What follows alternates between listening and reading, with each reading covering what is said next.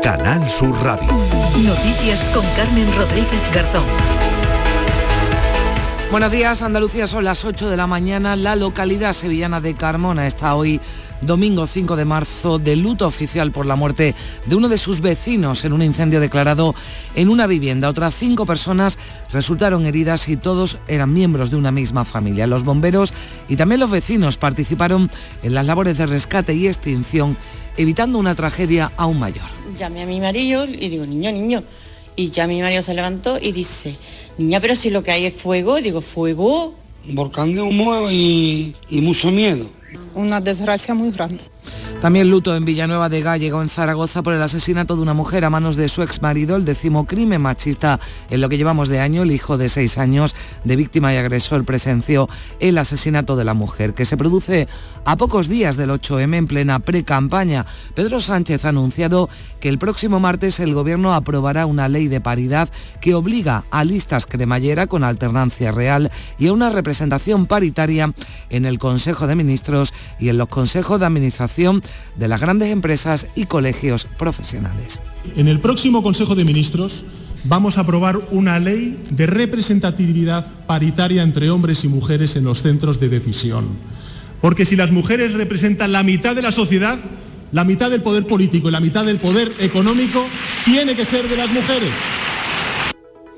Mientras el líder del Partido Popular pedía la pasada tarde en A Coruña un adelanto de elecciones generales a raíz del caso mediador, Feijó considera que el gobierno ha entrado en un proceso de degeneración. Han perdido el crédito, el poco que ya tenían, han perdido la confianza de los españoles y nos está haciendo perder el tiempo y perder la ilusión al conjunto de los ciudadanos de este país.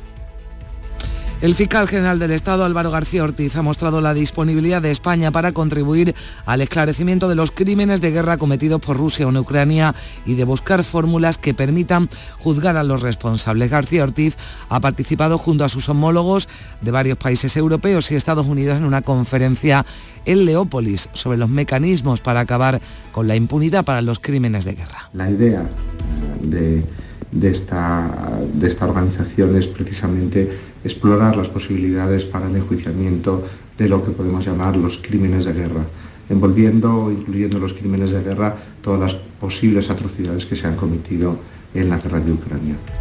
Ya han llegado a España 89 refugiados sirios afectados por los terremotos que han causado más de 44.000 muertos en el sureste de Turquía y también en el norte de Siria. 23 serán acogidos en centros de Sevilla y Málaga. En cuanto al tiempo, hoy domingo esperamos cielos nubosos en Andalucía, irán aumentando a cubiertos y se esperan precipitaciones que se van a extender de oeste a este y que serán menos probables e intensas en la vertiente mediterránea.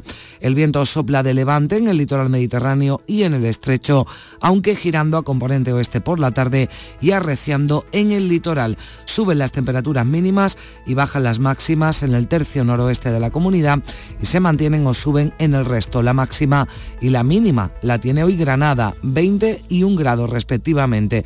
18 se alcanzarán en Sevilla, Córdoba, Almería y Málaga, 17 en Jaén y Cádiz y 16 de máxima en Huelva. Y en el tiempo de deportes hablaremos de la derrota por goleada del Sevilla en su visita al Atlético de Madrid. El equipo de San Paoli perdió por 6 a 1 y se coloca a un punto del descenso. También está a un punto de la zona de peligro la Almería, que cayó en casa frente al Villarreal por 0 a 2. Esta noche en el Villamarín se verán las caras el Real Betis y el Real Madrid. En segunda, triunfo del Granada por 1 a 3 en Burgos, que le acerca al ascenso directo. Necesita el triunfo y el Málaga, que recibe al Racing de Santander. 8 y 4 minutos, comenzamos.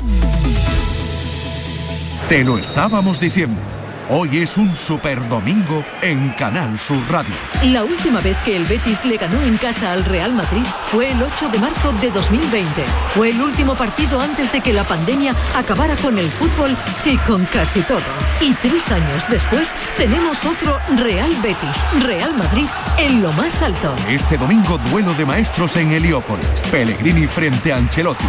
Además, el Barça Valencia. Y en segunda, a por otra victoria en la Rosaleda. Málaga, Racing de Santander. Y todo desde las 3 de la tarde en la gran jugada de Canal Sur Radio con Jesús Márquez. Más Andalucía, más Canal Sur. Días de Andalucía. Canal Sur Radio. Noticias. El Ayuntamiento de Carmona, en Sevilla, ha decretado luto oficial este domingo por el fallecimiento de un vecino en el incendio ocurrido en la madrugada del sábado en una vivienda que ha provocado heridas a cinco miembros de la misma familia. La rapidez con la que actuaron los vecinos y los bomberos ha evitado una tragedia mucho mayor. María Luisa Chamorro, buenos días. Muy buenos días. Los heridos evolucionan bien en distintos hospitales de la provincia. Lograron salir con la ayuda de los vecinos y de los servicios de emergencia cuando alguno trataba incluso de saltar por una ventana. Vamos, la llamada, horrible, horrible. Por la gente pegando voces por Dios, los niños, los niños, que saquen los niños, que saquen los niños. Y es que había dos niños, uno de ellos se desvaneció por inhalación de humos, pero, no se ha pero se ha evitado lo peor.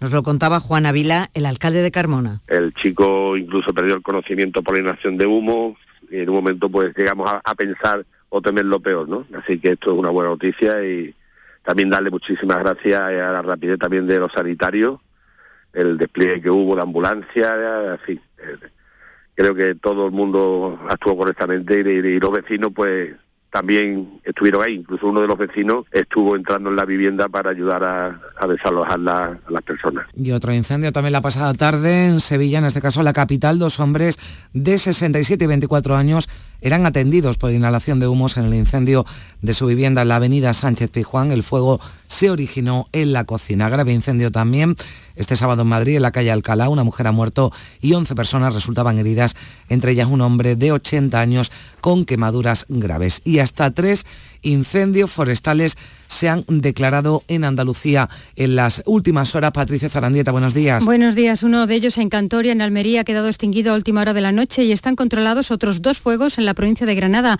en Ferreira y en Vélez de Benaudalla, donde siguen trabajando los efectivos del Infoca para su extinción. Y en Jaén, el juzgado de menores ha acordado el internamiento en régimen cerrado para los cuatro menores detenidos esta semana en la localidad genense de Andújar por su presunta implicación en la muerte violenta de una mujer de 78 años, Irene Lucena.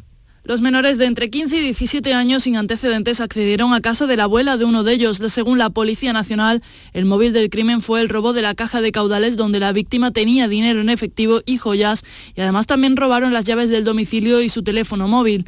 Los presuntos autores fueron su nieto, cabecilla del grupo, y tres amigos más. Anabel Cabrera es portavoz de la Policía Nacional en Jaén. La investigación determinó que el nieto de 15 años, una vez cometido el homicidio junto con los otros tres, lo reunió hasta en tres ocasiones después para concretar lo que tenían que decir cuando fueran interrogados por la policía. Asimismo, le dio a entender que tenía que permanecer callado y no salirse de lo que habían pactado. La mujer murió tras recibir 47 puñaladas por todo el cuerpo, sobre todo en torso, manos y garganta, según el informe forense. Los agentes han recuperado dos navajas supuestamente esgrimidas por los detenidos, que a la espera de juicio han sido internados en un centro en régimen cerrado. Y este domingo se desarrolla el primero de los dos días de luto oficial decretados por el Ayuntamiento de Villanueva de Gallego en Zaragoza por el asesinato de María del Carmen, de 39 años, acuchillada, presuntamente por su exmarido que permanece detenido en dependencias de la Guardia Civil. La agresión se produjo en el domicilio de la víctima y en presencia de su hijo de seis años. El presidente de Aragón, Javier Lambán, ha condenado los hechos. Lamentar, eh, condenar y desde luego sentirnos eh, muy eh, solidarios, sentirnos muy al lado de los amigos de, la, familia de la víctima y sobre todo de ese niño que ha visto una escena a los seis años de su vida que eh, seguramente lo marcará para el resto de, los años eh, que vienen y eh, desde luego eso me parece absolutamente insoportable. El detenido ya había sido denunciado por violencia de género y estaba registrado en el sistema de seguimiento Biogen, pero las órdenes de alejamiento que en su día el juzgado dictó contra él ya habían caducado. Sigue detenido y custodiado por la Guardia Civil a la espera de pasar a disposición judicial. En Almería, la audiencia provincial ha condenado a casi nueve años de prisión a un hombre de 33 años que violó a su compañera sentimental tras agredirla a latigazos con un cable cuando ésta se negó a tener relaciones con él. Y la audiencia de Pontevedra coge a partir de mañana lunes el juicio contra el hombre acusado de asesinar en 2019 a su exmujer a su ex suegra y a su ex cuñada en la localidad de Valga. Se le imputan tres delitos de asesinato, uno de tenencia ilícita de armas. La Fiscalía solicita prisión permanente revisable. El juicio que se va a celebrar con jurado popular va a comenzar con la declaración del acusado al que le seguirán 11 testigos clave, entre ellos el hijo mayor de la pareja que presenció los tres crímenes cuando tenía tan solo siete años junto con su otro hermano de cuatro. Su defensa ha pedido la libre solución o que se le condene por tres delitos de homicidio en lugar de asesinato. Según el escrito de acusación, el acusado bloqueó la salida del garaje de su exmujer cuando ésta se disponía a llevar a los niños al colegio y le disparó cuatro tiros a través de la ventanilla, todo en presencia de sus hijos. Y al marcharse se cruzó con su excuñada y su exsuegra y les disparó cuando intentaban socorrer a la víctima. Todo esto ocurre cuando ya estamos a las puertas del 8M en un acto convocado por el PSOE por tal motivo. Este sábado Pedro Sánchez ha aprovechado para anunciar que el Consejo de Ministros del próximo martes aprobará una ley de representación paritaria de mujeres y hombres en órganos de decisión que incluyen desde el propio Consejo de Ministros también las direcciones de las grandes empresas o los colegios profesionales. Y en las listas electorales tendrán que ir mujer y hombre alternándose una legislación que el presidente sitúa nuevamente en la vanguardia de Europa y que dice beneficia a toda la sociedad.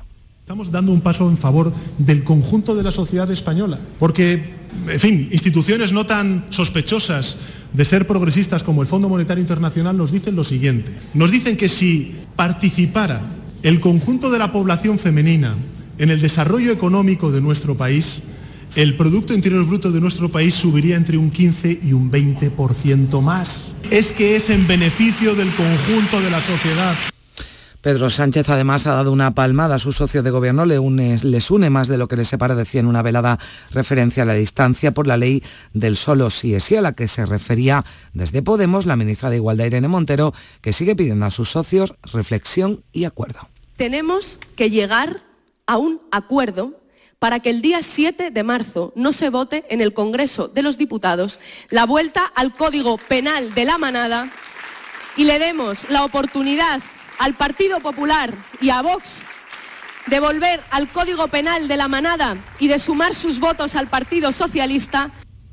Desde Vox eh, hablaban de ese anuncio de Pedro Sánchez sobre la ley de paridad. Su líder nacional, Santiago Abascal, rechaza las cuotas y reclama menos gasto y más eficacia en la gestión. Nosotros lo que queremos es menos ministros, menos gasto político, más eficacia y menos tonterías de género. Y si en el Consejo de Ministros tienen que ser todas mujeres, pues que sean todas mujeres. Y si tienen que ser todos hombres, pues que sean todos hombres. Pero aquí no queremos cuotas, no queremos trampas que solo sirven para que unas indocumentadas destruyan lo poco que queda de seguridad en España. Y lo que pide el líder del Partido Popular, Alberto Núñez Feijóo, es un adelanto electoral. Quiere que las generales se celebren en mayo. En un mitin celebrado este sábado en A Coruña, Feijóo ha asegurado que tras el caso mediador, el Gobierno ha pasado de la decepción a la degeneración, por lo que debe permitir que los ciudadanos elijan si quieren seguir así.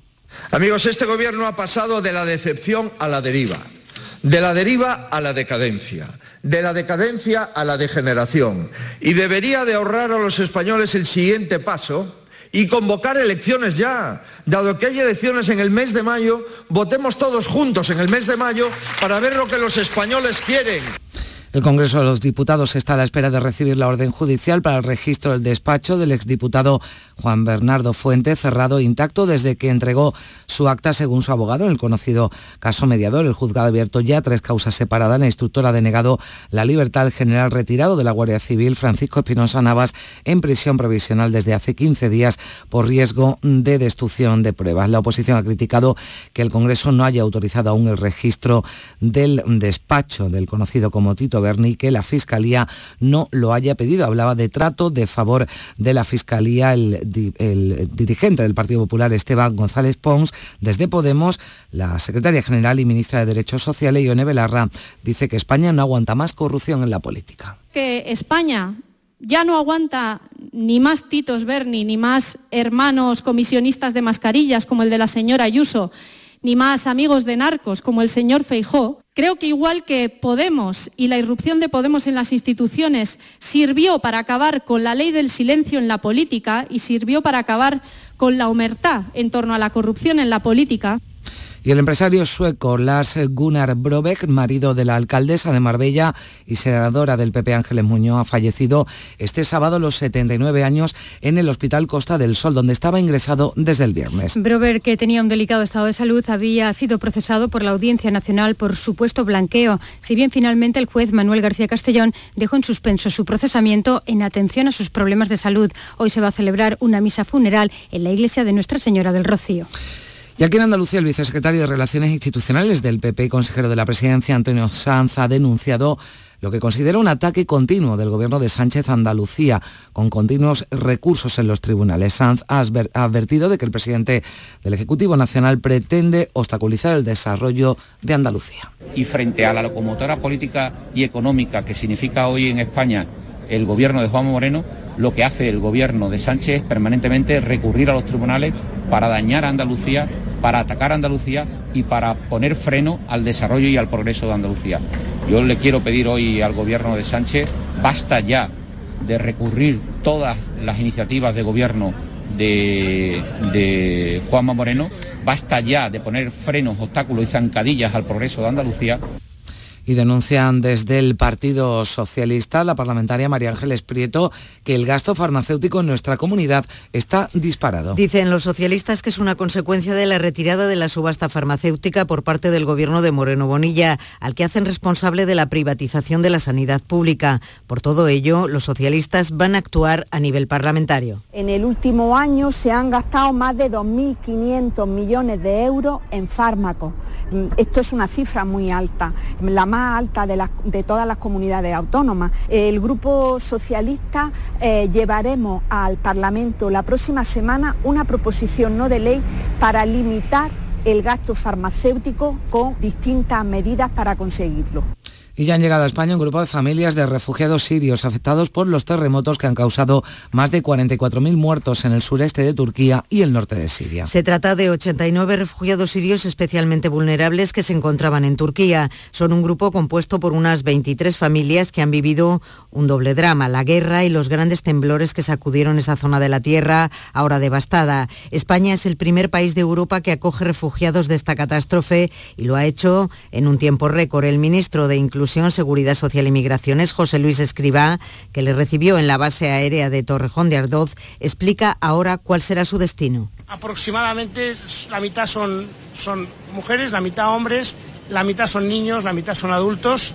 Se van a integrar en España, yo creo que muy bien. Ahí van a ir a 12 provincias distintas, van a ser acogidos dentro de nuestro sistema estatal de acogida y también en nuestro centro de acogida de refugiados de Sevilla, de la propia Secretaría de Migraciones. Decía Escriba que eh, algunos de ellos vendrán a Sevilla, hasta seis de estas personas refugiadas en los próximos días. Otros refugiados sirios también llegarán a Málaga para alojarse en centros de Cruz Roja en esta provincia. Los fiscales generales de varios países europeos han firmado un convenio que permitirá la investigación de crímenes de guerra en Ucrania. El convenio recoge la creación el próximo mes de julio de un centro encargado de recabar pruebas, Manuel Vicente. Se trata del primer paso para la creación de un tribunal especial para el crimen de la agresión rusa contra Ucrania, ante el que tengan que rendir cuenta la élite política y militar de Rusia. Los países del denominado Grupo de Investigación Conjunto, lanzado por la Agencia de Justicia Europea Eurojust, han firmado un acuerdo para la creación de un Centro Internacional para la Persecución de Crímenes de Agresión en La Haya. Los representantes de Ucrania, Polonia, Eslovaquia, Rumanía, Estonia, Letonia y Lituania han sellado el documento que busca establecer mecanismos para enjuiciar crímenes rusos en Ucrania.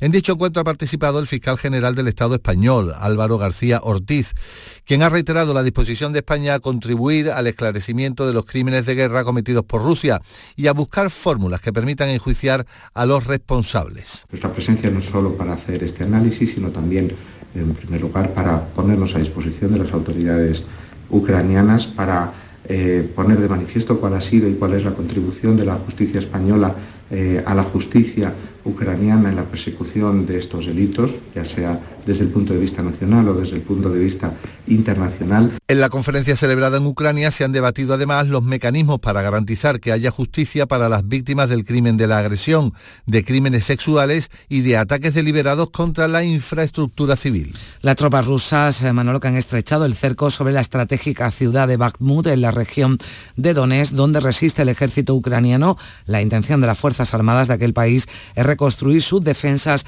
y seguir repeliendo la ofensiva rusa. El aumento de la presión rusa sobre Bakhmut lo destaca también el parte diario de la inteligencia británica. El Ministerio de Defensa del Reino Unido informa de la continuidad de intensos combates en la ciudad y sus alrededores. Ucrania ha fortificado un área al oeste de Bakhmut de tal manera que incluso si sus tropas comienzan a retirarse, las fuerzas rusas no podrían tomar rápidamente toda la ciudad.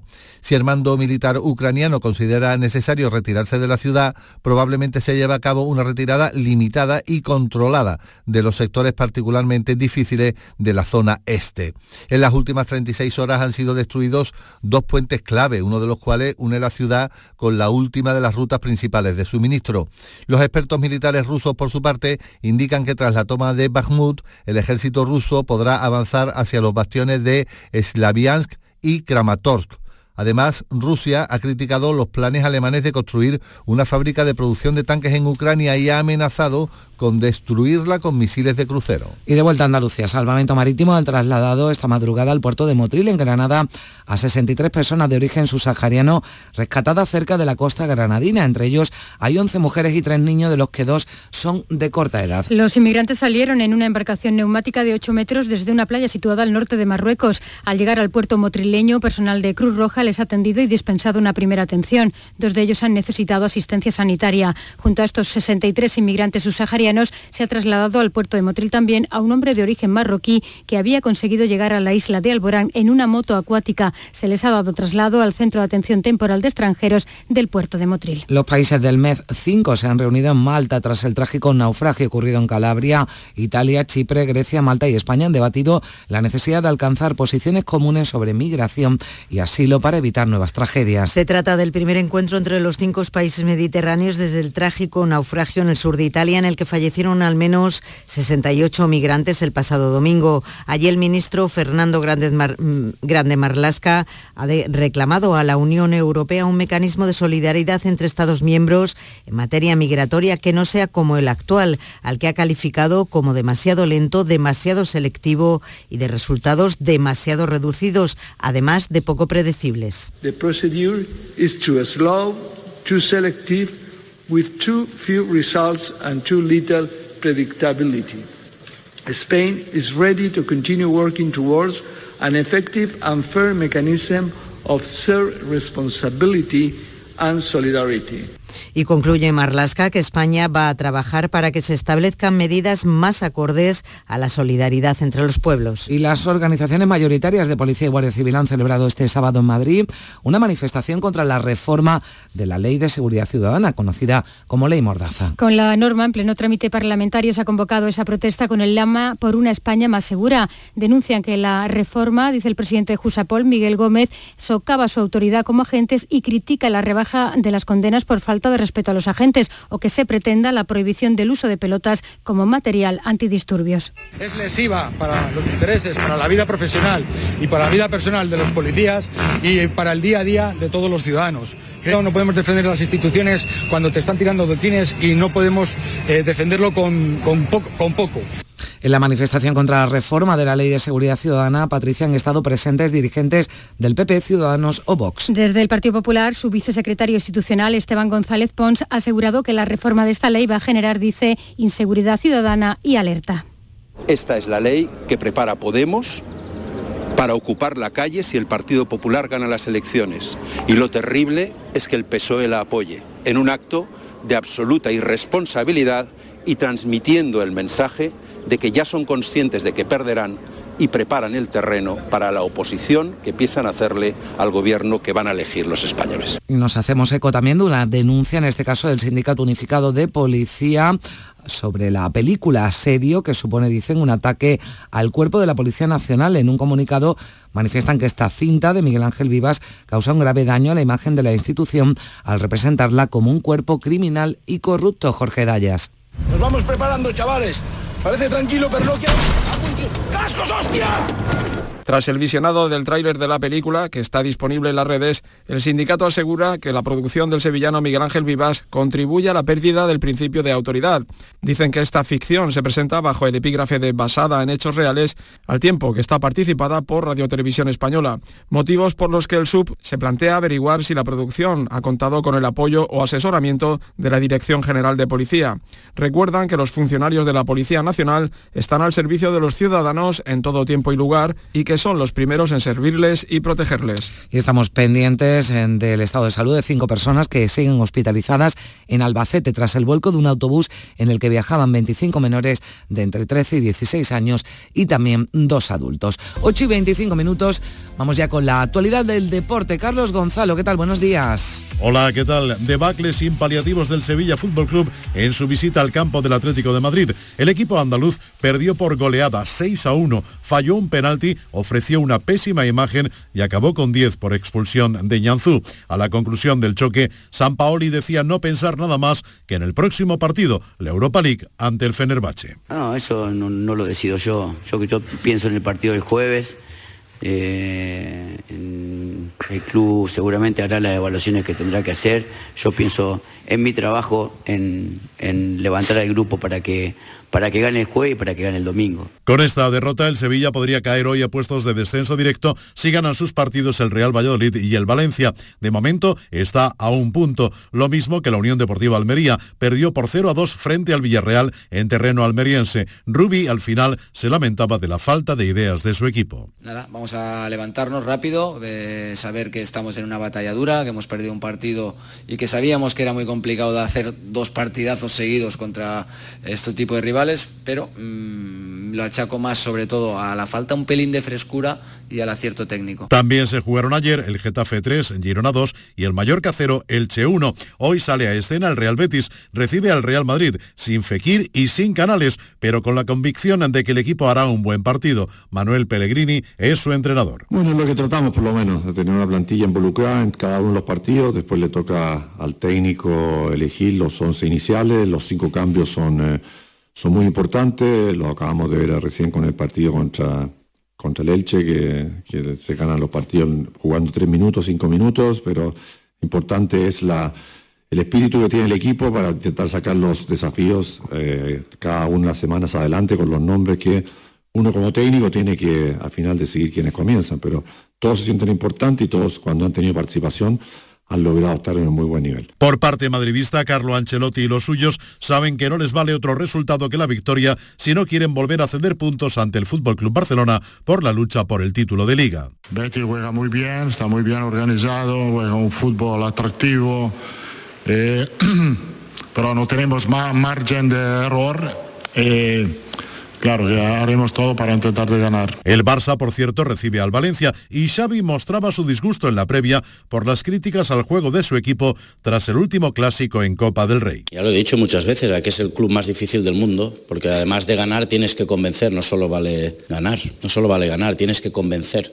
Nosotros tenemos una idea de juego muy clara que cuando no se da aún ganando, pues la gente no está tan, tan, tan satisfecha. ¿no? La jornada de hoy domingo la completan el Valladolid Español y el Rayo Atleti de Bilbao. Mañana Osasuna Celta. En segunda el Granada vuelve a ganar fuera. Lo hizo en Burgos por 1 a 3 y presenta de nuevo su candidatura al ascenso directo. Paco López es su entrenador. Bueno, pues entendemos que podemos estar al final arriba. Yo no sé si en las dos primeras y entre los primeros, pero que evidentemente vamos a luchar hasta el final siempre que haya opciones. No hay entradas en Málaga para presenciar el partido que el Málaga jugará esta tarde ante el Racing de Santander. Ganar como sea es el mensaje. Partido de alto voltaje que nosotros aquí en nuestro estadio pues tenemos que tener sobre todo eh, esa energía que, que transmite el Racing, pues nosotros multiplicarla por dos por la situación en la que estamos y, que estamos delante de nuestra, de nuestra afición. Desde la humildad, desde el hambre y desde la honestidad de nuestro trabajo. Y esa es la clave para el tramo más importante de la temporada. Todo lo anterior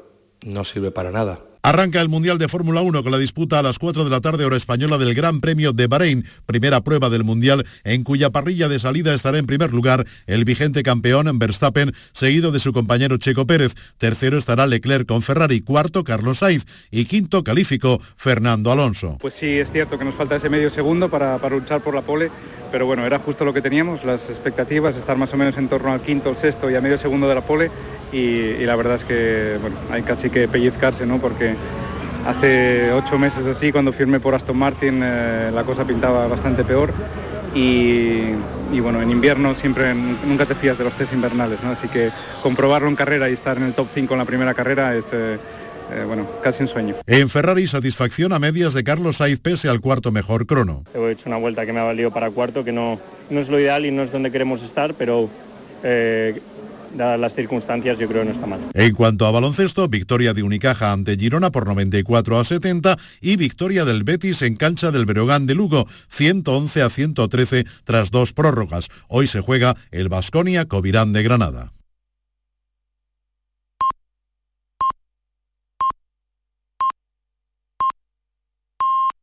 Son las ocho y media de la mañana.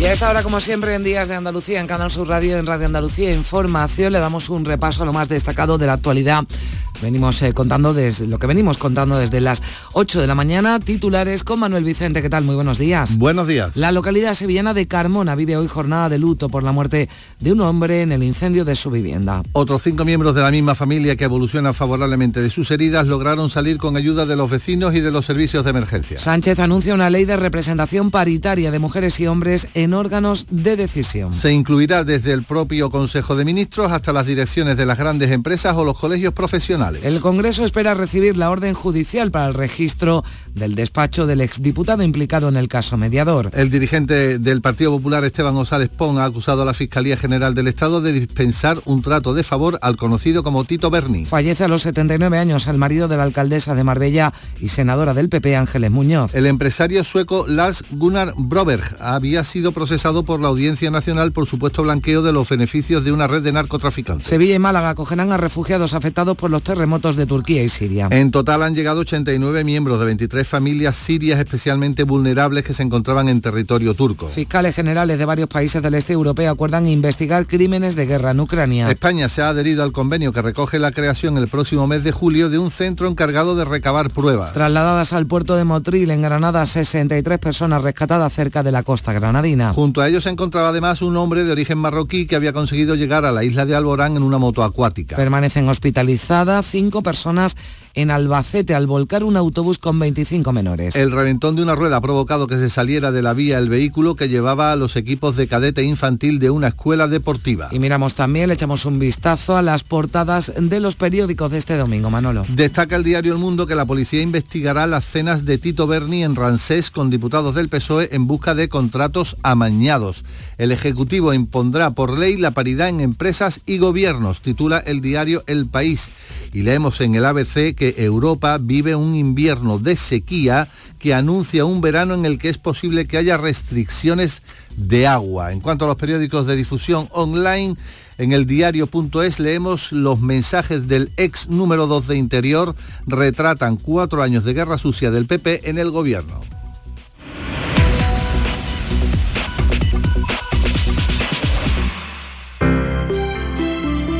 Buenos días. En el sorteo del sueldazo del fin de semana celebrado ayer, el número premiado con 5.000 euros al mes durante 20 años y 300.000 euros al contado ha sido 79.214, 79214, serie 46. Asimismo, otros cuatro números y series han obtenido cada uno de ellos un sueldazo de 2.000 euros al mes durante 10 años. Puedes consultarlos en juegos11.es.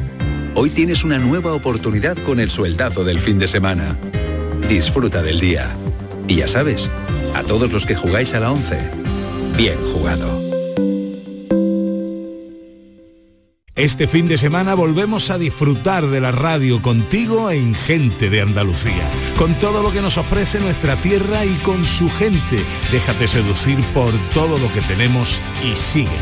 Gente de Andalucía, con Pepe de Rosa. Este fin de semana desde las 11 de la mañana en Canal Sur Radio. Más Andalucía, más Canal Sur Radio. Días de Andalucía. Noticias con Carmen Rodríguez Garzón. Canal Sur Radio.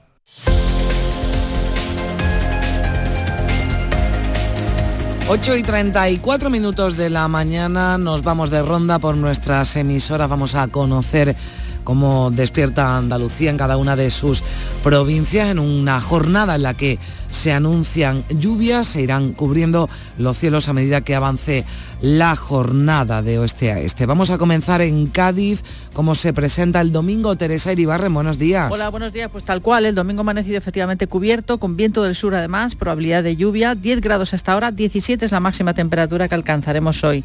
Vamos con el repaso de la prensa. Dice el diario de Cádiz que el comercio cree que el gobierno de Beardo es perjudicial. La plataforma Revive llega a hablar de corrupción en el actual mandato del alcalde del puerto de Santa María. La voz dice que Cádiz se convierte en territorio ocupa, casi 400 viviendas de la provincia se encuentran a día de hoy ocupadas, que es una cifra de las más altas del país. Y nuestra recomendación, eso sí, con el paraguas en la mano, el carnaval chiquito, que pone fin hoy al carnaval de Cádiz con su tradicional celebración una semana después. En el casco histórico volverán a inundarse los papelillos, las chirigotas ilegales y los romanceros. Gracias Teresa, sin olvidar, como nos decía, el paraguas. Qué tiempo, qué previsiones, qué dice la prensa en el campo de Gibraltar, Algeciras. Ángeles Carrera, buenos días. Hola, ¿qué tal? Muy buenos días. Bueno, de momento aquí en el campo de Gibraltar no hay previsión de lluvias para hoy, puede que sí para mañana lunes. De momento tenemos los cielos nubosos, 12 grados de temperatura, se espera una máxima de hoy de 17. En cuanto al repaso a la prensa, el diario Europa Sur titula Gibraltar se fortalece como base para submarinos nucleares.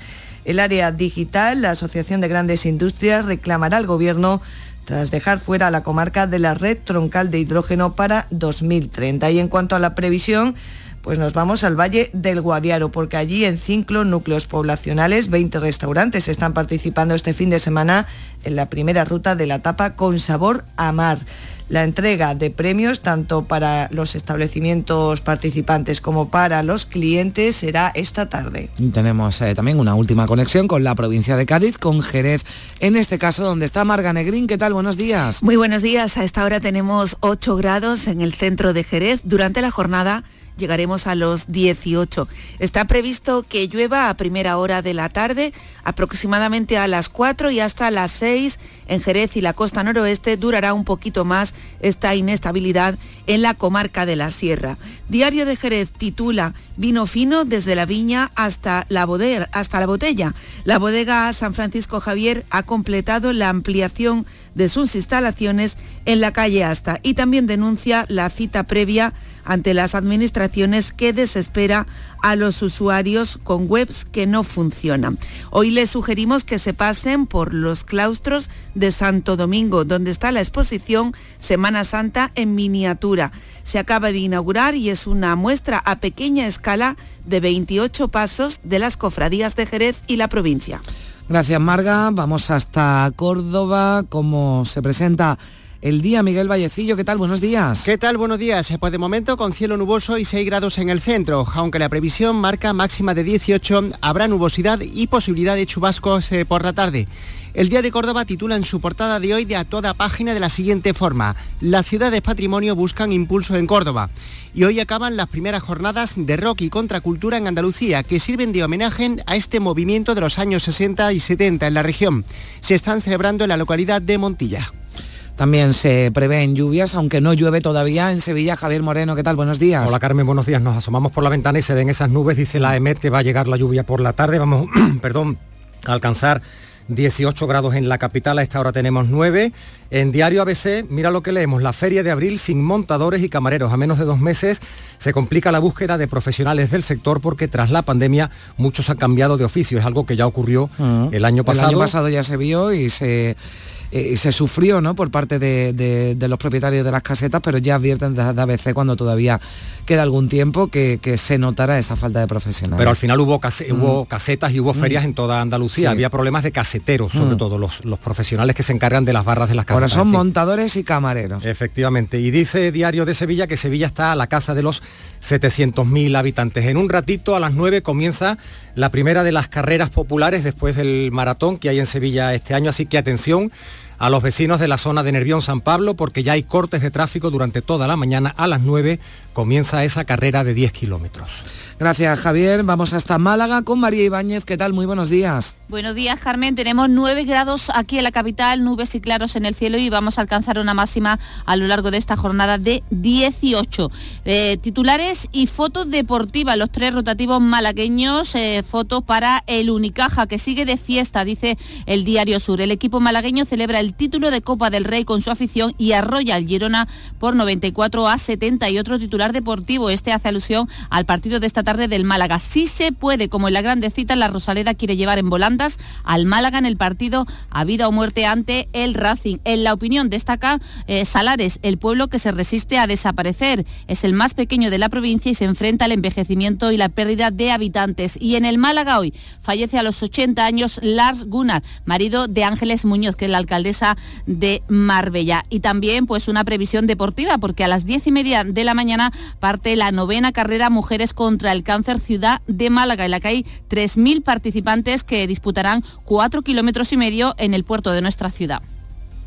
También ténganlo en cuenta si están por eh, Málaga, hoy se van a repetir muchas carreras populares, populares en, en, la comunidad andaluza. Vamos hasta Huelva. Allí está Manuel Delgado. Buenos días. Hola, buenos días. Carmen, 8 grados en Huelva, el cielo con algunas nubes. Esperamos una temperatura máxima de 16 grados. El periódico Huelva Información lleva su portada con foto incluida este titular, Revolución con sello onubense. Un grupo de ingenieros de Huelva fabrica el primer diésel 100% limpio de Huelva. Y nuestra previsión informativa centrada hoy en la aldea del Rocío, la Hermandad de Huelva realiza su peregrinación extraordinaria anual. A la una de la tarde está programada la Santa Misa. También peregrinan hasta la aldea, además de la de Huelva, las hermandades de Cartagena, Coria del Río, Umbrete y Bollullos Par del Condado. ¿Y cómo se presenta el domingo en Granada? Susana Escudero, ¿qué tal? Buenos días. Hola, buenos días. Pues frío, pero menos que ayer. Esta hora tenemos ya 6 grados de temperatura. De momento cielos despejados, aunque nos anuncian que llegarán esta tarde las nubes y puede que las lluvias, sobre todo en el interior de la provincia. Eso sí, a mediodía podemos alcanzar 19 grados en gran parte de la provincia. Echamos un vistazo a los periódicos. Leemos en Granada hoy, la costa albergará un parque eólico marino. La empresa Capital Energy presenta el proyecto al Ministerio de Transición Ecológica y en el ideal acelerón de la obra pública a un mes del inicio de la campaña. Por supuesto, la fotografía de los dos periódicos es de la victoria ayer del Granada Club de Fútbol. Y en cuanto a previsión, Carmen, estamos pendientes de un casting que hay esta mañana en la capital. Terraza Films convoca un casting para una película ambientada en Granada a finales de los 90. Se buscan hombres y mujeres de entre 16 y 65 años y el film versará sobre la historia de un grupo musical independiente. ¿Dónde hay que ir? Al Polideportivo Núñez Blanca en el Zaidín y será desde las nueve y media de esta mañana y hasta las ocho y media de la tarde. La entrada por riguroso orden de llegada, dicen. Bueno, pues ya lo saben, por si se quieren animar. Vamos hasta Jaén. Irene Lucena, ¿qué tal? Buenos días. Muy buenos días. También ha subido la temperatura un poquito aquí en Jaén, capital, ya que tenemos 7 grados. Se esperan máximas de 17. Eso sí, las nubes ya han llegado aquí a la provincia de Jaén. Ah, en estos momentos hay algunas nubes, aunque irán en aumento a lo largo de la mañana, pudiendo dejar incluso precipitaciones por la tarde.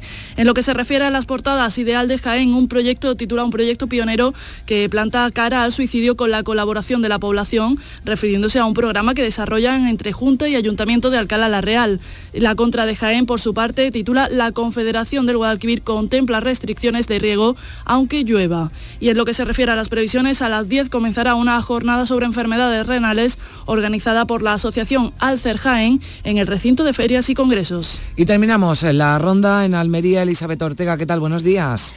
Muy buenos días, Carmen. La verdad es que aquí sigue haciendo fresquito, 11 grados por la mañana, aunque las previsiones máximas apuntan a que alcanzaremos los 17 grados en esta jornada dominical antesala del Día de la Mujer, que como bien estabas comentando, va a celebrar distintos actos previos al 8 de marzo. Entre ellos, una de las previsiones nuestras será que la consejera de Agricultura, Pesca, Agua y Desarrollo Rural, Carmen Crespo, y la alcaldesa de la ciudad María del Mar Vázquez asistan a la décima carrera popular de la mujer en la calle Antonio Muñoz Zamora, Cortijo Grande. Entre los periódicos de, Almería, La Voz de Almería destaca cómo la salud mental en la infancia eh, será estudiada en los cursos de verano de la Universidad de Almería porque preocupa. Y la acogida masiva de la iniciativa de Almería Capital Mundial del Tomate. En el diario de Almería se destaca cómo Geoda de Pulpí estrena ya su centro de visitante, gracias a la colaboración entre la Diputación Provincial y el Ayuntamiento y como una previsión para esta noche, entre Flamencos por la Igualdad lleva luz de gas al maestro Padilla, un espectáculo que será presentado a las 20 de esta noche en el Teatro Maestro Padilla.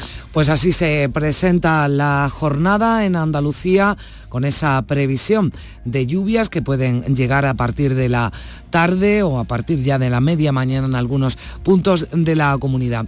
Y nos eh, hacemos eco de una petición que hacen desde el Banco de Alimentos de Cádiz. Ya saben que el otro día tuvo desde luego una respuesta muy positiva, uno que hicieron desde la residencia de las Hermanitas de los Pobres en Sevilla pidiendo fruta y verdura, pues también hoy nos hacemos eco de la petición que hacen desde el Banco de Alimentos de Cádiz, que están teniendo serios problemas para abastecer de leche y aceite a las familias más vulnerables dicen que es un problema generalizado y agudizado por la crisis y la subida de los precios. Así que si pueden, echen una mano. Son las 9 menos cuarto ahora la información local.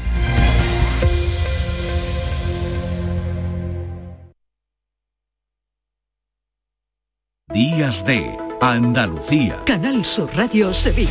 Noticias. Javier Moreno. Saludos, muy buenos días. Día de luto oficial hoy en Carmona tras el fallecimiento de una persona en el incendio de su vivienda y Sevilla va a acoger en los próximos días en el centro de acogida de refugiados que el sistema estatal tiene en la ciudad a seis refugiados sirios. Son familias afectadas por los terremotos. Enseguida vamos con los detalles. Hoy cielos nubosos que se van a ir cubriendo conforme avance la jornada. Habrá precipitaciones, eso dice la AEMET, más probables y frecuentes durante la tarde. Las temperaturas mínimas están bajando, también un poquito las máximas. Hoy alcanzaremos 21 en Écija, 20 en Lebrija, 19 en Morón de la Frontera, 18 en Sevilla capital. Ahora tenemos 9 y sepan que desde primeras horas de la mañana la policía local mantiene activados desvíos de tráfico en la zona de Nervión, San Pablo, en la capital, con ocasión de la carrera popular que comienza dentro de un poquito, a las 9 de la mañana.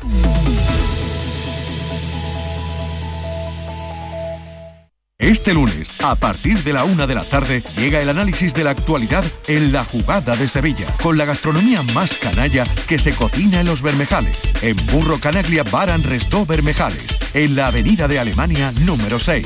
Disfruta de la experiencia Burro Canaglia Baran Restó Bermejales. Te quedarás sin palabras. Días de Andalucía. Canal Sur Radio Sevilla. Noticias.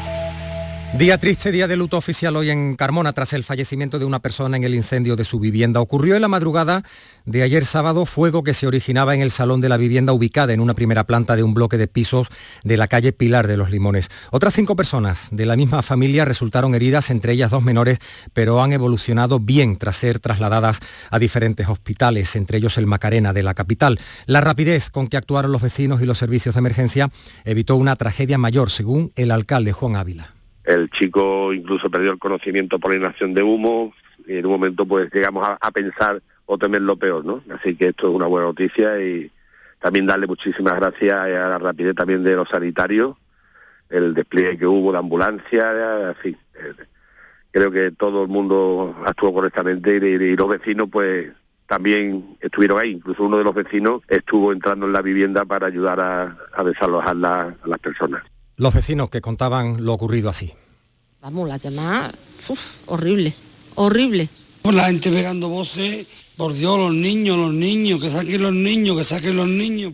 También en la tarde de ayer dos hombres de 67 y 24 años tuvieron que ser atendidos por inhalar humos en el incendio de su vivienda originado en la cocina de esta casa en la avenida Sánchez Pizjuán de Sevilla Capital. En este caso no fue preciso su traslado a un centro hospitalario según el 112. Y desde primeras horas de la mañana, atención, la policía local mantiene activados desvíos de tráfico en la zona Nervión-San Pablo con ocasión de la carrera popular. Es la primera del circuito Sevilla 10 que impulsa el ayuntamiento. Hay que estar muy atentos a los cortes de calles, 10 kilómetros, hay 8.000 atletas en la línea de salida a partir de las 9 de la mañana. Por cierto, que la gran afluencia de público en la zona centro hizo necesario limitar ayer por la tarde el acceso del metro centro a la, del, a, la, parada del archivo de Indias. Muchos sevillanos y turistas en las calles estos días, por tanto, no podía avanzar hasta la Plaza Nueva durante algunas horas. Y tenemos que dar cuenta de un nuevo atropello en la Ronda Urbana Norte. Ocurrió en la tarde de ayer. Una mujer de 31 años tuvo que ser hospitalizada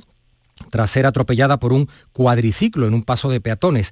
Una mujer que circulaba con auriculares en un patinete eléctrico. Y desde mañana lunes la línea 2 de Tusam entra ya en la Cartuja. Son cuatro kilómetros y seis paradas más con una distancia entre ellas de 730 metros. Irán ubicadas en el pabellón de Andalucía, la Escuela Superior de Ingeniería, la Facultad de Comunicación, el edificio Luis Braille, Monasterio de la Cartuja y Torre Sevilla. Con esta mejora del Servicio de Transporte Público, el Ayuntamiento defiende la implantación progresiva de la zona de bajas emisiones en Cartuja, en vigor, recordamos, desde el pasado 1 de enero de este año. Además, según ha explicado el gerente de la empresa municipal de transportes, Rubén García, se trata de conectar la isla de la Cartuja con el resto de la ciudad que haya una línea más y sobre todo que esa línea tenga conectividad con esa realidad pluricéntrica de la ciudad, con, Nervión, que se abra a, otros ámbitos, centros, otros centros universitarios, centros sanitarios. La idea es precisamente ampliar la, la oferta y mejorar la conectividad del aire. Por cierto que el Ayuntamiento de Sevilla ha comenzado a ejecutar ya el Plan de Seguridad Vial 2023 con el que se va a actualizar y renovar durante cuatro años el parque de señales verticales y horizontales de los viarios, por ejemplo, los pasos de cebra. Se ha iniciado este proyecto en la barriada de Santa Cecilia, en Triana, y consiste en mejorar también la visibilidad del peatón en las intersecciones para evitar accidentes e instalar pivotes en cruces que impidan aparcamientos indiscriminados. Y sobre este asunto, sobre los aparcamientos, los vecinos de la Plaza de San Leandro han pedido al ayuntamiento que los prohíba y que en el futuro reordene este espacio para hacerlo más habitable y ayudar a cuidar el gran laurel de Indias y los naranjos que acompañan a la popular pila del pato. Aseguran tener el compromiso del equipo de gobierno municipal para eliminar ese estacionamiento en superficie, pero quieren más. Curroñate de la red Sevilla por el Clima que vamos a empezar por quitar coche en superficie, que, ocupan un espacio público que no debe de ser, que debe estar dispuesto para la gente, para que puedan ir los niños, los, estudiantes del Instituto Velázquez que están al lado, los vecinos, disfrutarlo, sentarse sin esa incomodidad, tener vehículos al lado, saliendo y entrando en el aparcamiento. Y en el futuro que queremos, lógicamente, a que haya una reforma de donde se peatonalice todo lo que se pueda la plaza. Esas son las peticiones de los vecinos de la plaza de, la pila del donde está la pila del pato. Les contamos también que el centro de acogida de refugiados que el sistema estatal tiene en Sevilla va a acoger estos días a seis refugiados sirios. Pertenecen a un grupo de 89 personas que han llegado a nuestro país después de los terremotos que han causado más de 44.000 muertos en el sureste de Turquía y también en el norte de Siria. En total son 23 familias que van a ser repartidas por distintos centros de España.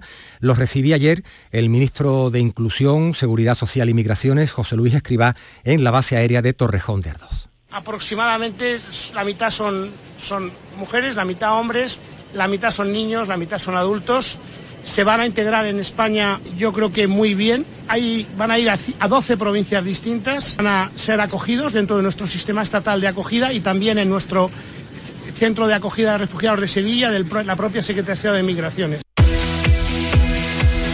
8 y 52 minutos de la mañana, vamos ahora con la actualidad del deporte. ¿Qué tal, Carlos Gonzalo? Buenos días. Hola, ¿qué tal? El Sevilla Fútbol Club perdió por 6 a 1 ante el Atlético de Madrid en un pésimo partido de los hombres de San Paoli que en ningún momento dieron la sensación de inquietar lo más mínimo el aplastante triunfo local. Ñanzú fue expulsado y Rakitic falló un penalti, pero la imagen del equipo, su juego y su actitud dejan muy tocado al grupo y también la continuidad de Jorge Sampaoli. En cuanto al Real Betis, cierra la sesión de hoy domingo en Primera División recibiendo al Real Madrid un partido en el que no van a estar ni Fekir ni tampoco Canales. Y en la Liga ACB de baloncesto, victoria del Betis Basket en la cancha de Breogán de Lugo después de dos prórrogas. Ganó el equipo de Luis Casimiro por 111 a 113. Días de Andalucía. Canal Sur Radio Sevilla. Noticias. Los aficionados a los coches clásicos tienen una cita en Fibes durante todo este fin de semana con la celebración del Salón Sevilla Classic Gas, un evento que agrupa en una misma experiencia la mayor exposición de Sevilla y alrededores sobre modelos clásicos de automóviles, motocicletas, furgonetas y camiones. A esto hay que añadir stands con una feria comercial del sector del recambio, industria auxiliar y merchandising del motor vintage. Juan Duarte es uno de los organizadores y explica cómo nació la iniciativa hecha por aficionado para aficionado. Esto es un, club que se llama Sevilla Clásica, son personas aficionadas al, mundo del automóvil clásico de siempre y empezaron desde hace pues, casi 10 años en una venta pequeñita en el restaurante La Teja, haciendo pequeñitas exposiciones y tal, y la verdad que bueno, como hay mucha mucha afición, he decidido dar el paso a, a Seguro que muchos de ustedes se acuerdan del SEAT 1430 especial, cumple 50 años también. Un ejemplar se puede visitar en esa exposición, en ese congreso en Fibes. Y hasta hoy se celebra en el Prado de San Sebastián la cuarta edición de Sevilla y Roma, jornadas de recreación histórica. Las actividades de este sábado se prolongan hasta hoy domingo. Jorge Jacómez, el presidente de la asociación Ulpia Elia, explica que la idea es que el público conozca de cerca la Roma clásica. ¿Cuáles son las actividades para este domingo? A mucha gente le llama la atención los gladiadores, los combates de gladiadores tenían árbitros. Esos combates salvajes a muerte que se ven en las películas de todos contra todos y de cualquier manera. Entonces, eso es, lo, eso es lo que intentamos transmitir con este tipo de eventos y eso es lo que intentamos hacer nosotros desde nuestra asociación. Un evento todo enfocado en, eh, hacia la cultura y hacia la historia de Roma. Bueno, pues no se extrañen si estos días, ayer y sobre todo hoy con esa pelea de gladiadores, ven a muchos romanos clásicos por las calles de Sevilla. Continúa la información en Canal Sur Radio y en Radio Andalucía Información.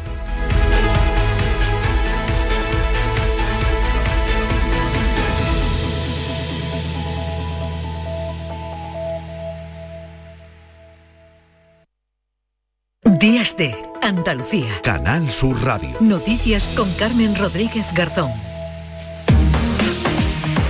9 menos 5 minutos de la mañana, ahora en Días de Andalucía. Le damos un repaso a lo más destacado de la actualidad que venimos contándoles desde las 8 de la mañana. María Luisa Chamorro, ¿qué tal? Buenos días. Muy buenos días. La localidad sevillana de Carmona está hoy de luto oficial por la muerte de uno de sus vecinos en un incendio declarado en una vivienda. Otras cinco personas resultaron heridas, todos miembros de una misma familia. Los bomberos y también los vecinos participaron en las labores de rescate y extinción, evitando una tragedia aún mayor llamé a mi marido y digo, niño, niño. Y ya mi marido se levantó y dice, niña, pero si lo que hay es fuego, y digo, fuego. Un volcán de humo y, y mucho miedo. Una desgracia muy grande. También luto en Villanueva de Gallego, en Zaragoza, por el asesinato de una mujer a manos de su exmarido, el décimo crimen machista en lo que llevamos de año. El hijo de seis años de la víctima y del agresor presenció el asesinato de la mujer. Y a falta de tres días para el 8M, Pedro Sánchez ha anunciado que el martes el Gobierno aprobará una ley de paridad que obliga a listas cremallera con alternancia real y una representación paritaria en el Consejo de Ministros y en los consejos de administración de las grandes empresas y colegios profesionales. En el próximo Consejo de Ministros vamos a aprobar una ley de representatividad paritaria entre hombres y mujeres en los centros de decisión. Porque si las mujeres representan la mitad de la sociedad, la mitad del poder político y la mitad del poder económico tiene que ser de las mujeres. Mientras el líder del PP pedía la pasada tarde en A Coruña un adelanto de elecciones generales a raíz del caso mediador, Feijó considera que el gobierno ha entrado en un proceso de degeneración. Han perdido el crédito, el poco que ya tenían, han perdido la confianza de los españoles y nos está haciendo perder el tiempo y perder la ilusión al conjunto de los ciudadanos de este país. Guardia Civil ha intervenido en una pelea de gallos ilegal que se estaba produciendo en Los Molares, en Sevilla. El local es un reñidero legal, pero los agentes terminaron imponiendo más de 80 infracciones a la ley de protección de los animales por el daño que estaban sufriendo. Hay cuatro investigados por un supuesto delito de maltrato animal. Nos lo ha, nos lo ha contado Rosa Reina, portavoz de la Guardia Civil. Se encontraban peleando dos gallos, los cuales no estaban provistos de los bolillos de espolón que marca la ley para prevenir daños graves o incluso la muerte de estos animales. Y en las inmediaciones del reñidero además fue localizado otro gallo muerto con graves lesiones. Por ello, teniendo en cuenta las lesiones que presentaban cada uno de los animales, se procede a investigar a estas cuatro personas por un delito de maltrato animal. En el reñidero había 260 personas. La Guardia Civil intervino además distintas cantidades de droga y varias armas blancas. Y el fiscal general del Estado, Álvaro García Ortiz, ha mostrado la disponibilidad de España para contribuir al esclarecimiento de los crímenes de guerra cometidos por Rusia en Ucrania y de buscar fórmulas que permitan juzgar a los responsables. La idea eh, de, de, esta, de esta organización es precisamente explorar las posibilidades para el enjuiciamiento de lo que podemos llamar los crímenes de guerra, envolviendo o incluyendo los crímenes de guerra todas las posibles atrocidades que se han cometido en la guerra de Ucrania.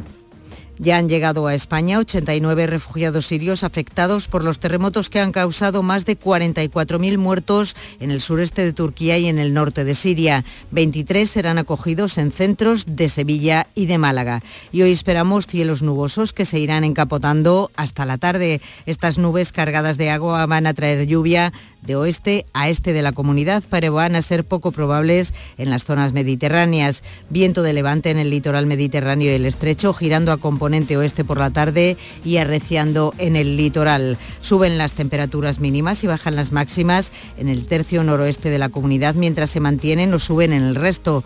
La máxima y la mínima la tienen Granada con 20 y 1 grado respectivamente. 18 se van a alcanzar en Sevilla, Córdoba, Almería y Málaga, 17 en Jaén y Cádiz y 16 en Huelva. Dentro de la